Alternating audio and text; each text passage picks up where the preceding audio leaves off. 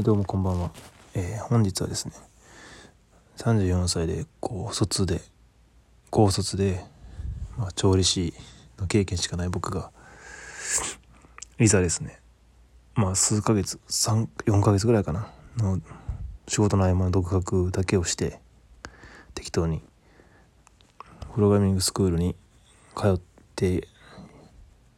もうすぐ卒業なんですけどあとさんしゅうかんほどで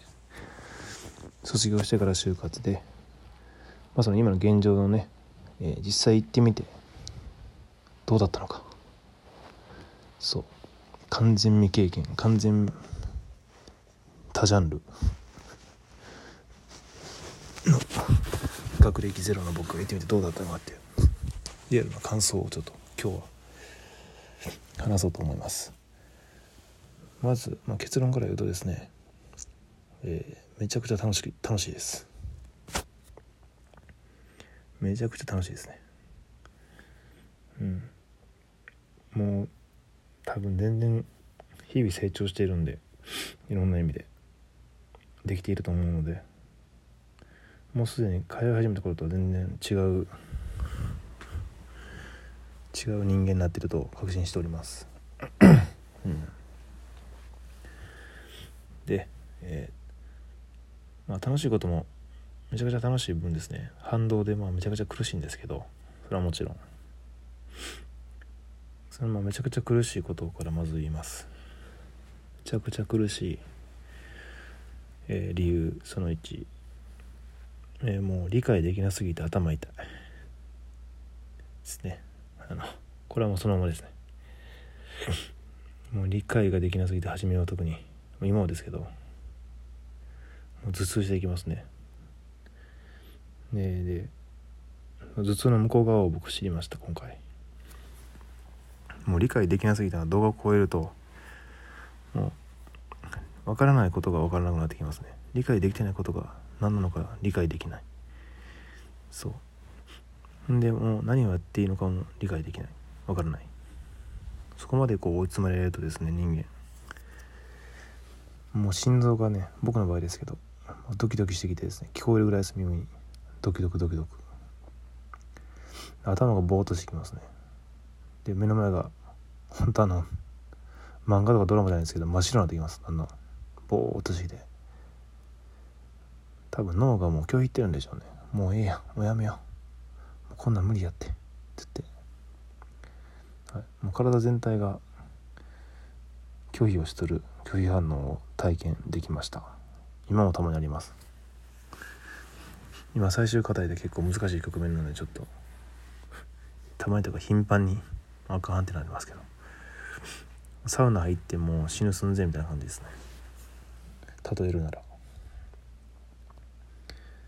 こんなんやったらまあ全然楽しくないやんってなるんですけど、楽しいです楽しいです。めっちゃ楽しいです。もうチーム性が楽しいですねまず。ろくにんチームが組まれるんですけどそのチームとずっとまあねあのいちじかんおきにこう学習した内容を振り返ったりとか話し合ったりとか、まあ、朝礼も共にするんですけどもう仲間ですね仲間でライバルそしてその苦しい時のね気持ちを一番分かち合えるっていうのもでかいですね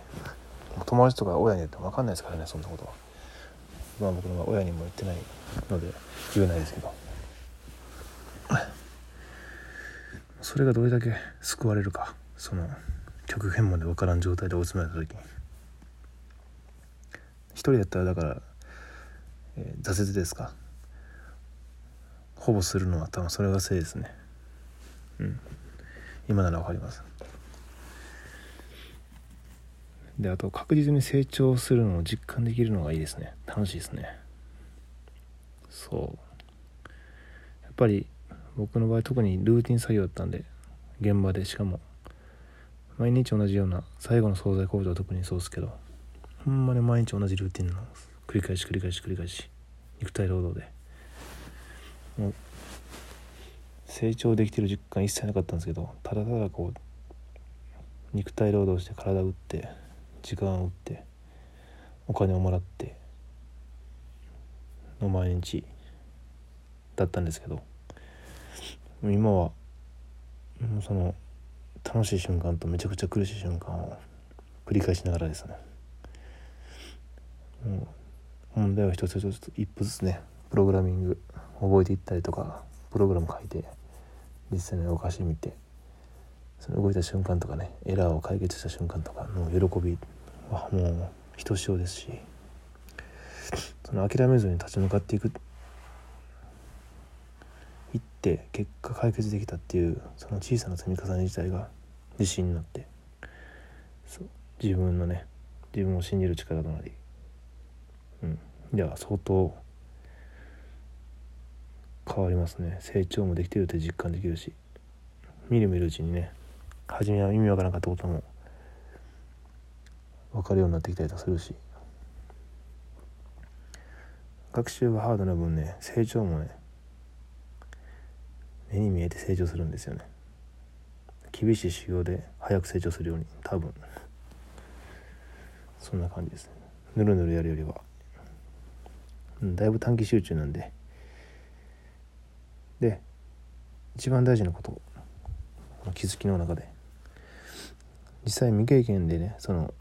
頭も決して良くないですね。自分でもそう思ってたし、周りからもそう思ってたと思うんで、思いますてかそうです。別に親から期待されたわけでもないし、工業高校やし、高校なんてちょっとしか頭悪いね。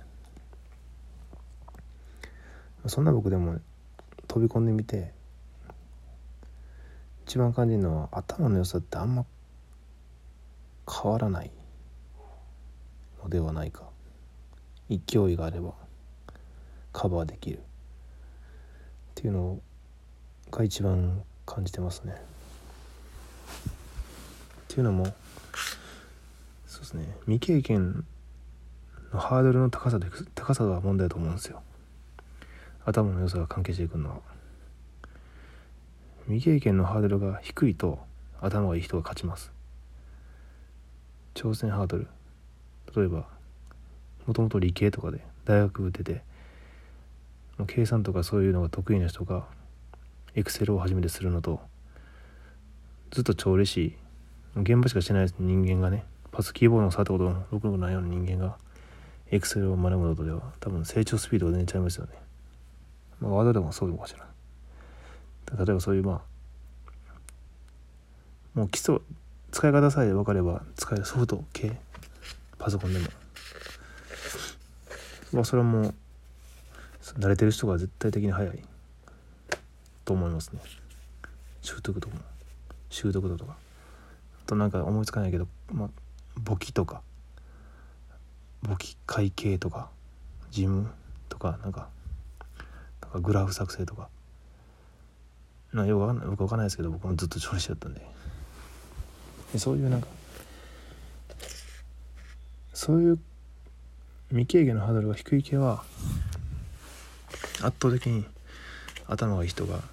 得意というか、もうずば抜けて勝つと思うんですけど、プログラミングみたいにそのハードルが一般的に高いと思われているもの、常識的にめちゃくちゃ難しいもの、黒い画面に謎の文字を打ち込み続けるような、一部の人しかできないようなものって今はあんまそう思ってないですけど、ちょっと前とかそう思ってましたよね。僕もそう思ってましたし、そういうものに未経験のハードルが高いもの、めちゃくちゃ高いなと思うものに関しては、実は地頭とあんま関係ないなと思います、身をもって。でもちろん飛び抜けて頭いい人とか、めちゃくちゃ努力する人とかは別ですよ、うん、そういう人たちはもうやっぱりすごいんですけど、で僕みたいに波の波以下か経験がなくてもですね、パソコン触ったこととかほんまなかったですからね。キーボードを打つ、タッチタイピングもできんかったし、今もはちょっとできるんですけど、ただただしくて、で周りはみんな大卒、もちろん大卒なんかも当たり前ですよね。でも事務仕事とか事務系経験者とか不動産とか、そのもちろん元 アイティー 業界の人もいます、チームの中に。開発担当者とか、その工場では工場でも事務、設計、工場とそっち系のデスク系の人ばっかりですね。で僕も初めビビってて、そういう学習の進捗具合とも絶対ビリやと思ってたんですけど、圧倒的にね、てかすぐ挫折するんちゃうかと思ってましたね。実際 ビ, ビビりまくって分からなすぎて。でも不思議とね、そのチームろくにんの中ではですけど、進み具合はずっとトップでした。学習の進め具合か。そう、理解らは別としてねまああかんやんってないけど、まあそのおかげでちょっと余裕持ってますし、今はうん、もちろん飛び抜けた頭のやつとかもっといってますけどね、速い人はもっと速いですけど、一般的にその学もあって経験もあるような人と同じスタートラインだったけど、僕も勢いでバーッと進めたら、そう結局はそのトントンどころかちょっと速いみたいな進め具合がっていう 現, 現実があるので、うん、あんま地頭は関係ない、やればなせばなるですよ。これは本当に身をもっとも、別に年齢もほんな関係ない。挑戦して実際やってみたものが勝ちですね。これ多分失敗しても成功してもどちらにしても自分は成長できるんで、同じルーティンの仕事をするぐらいだったらつまらないね、まあ、僕の場合はですよ。だからでしょうね、そんなことは何一つない。今この瞬間でやめても得るものがいっぱいあったから、あんまり後悔しないですね。では、あ、なんかおやすみなさい。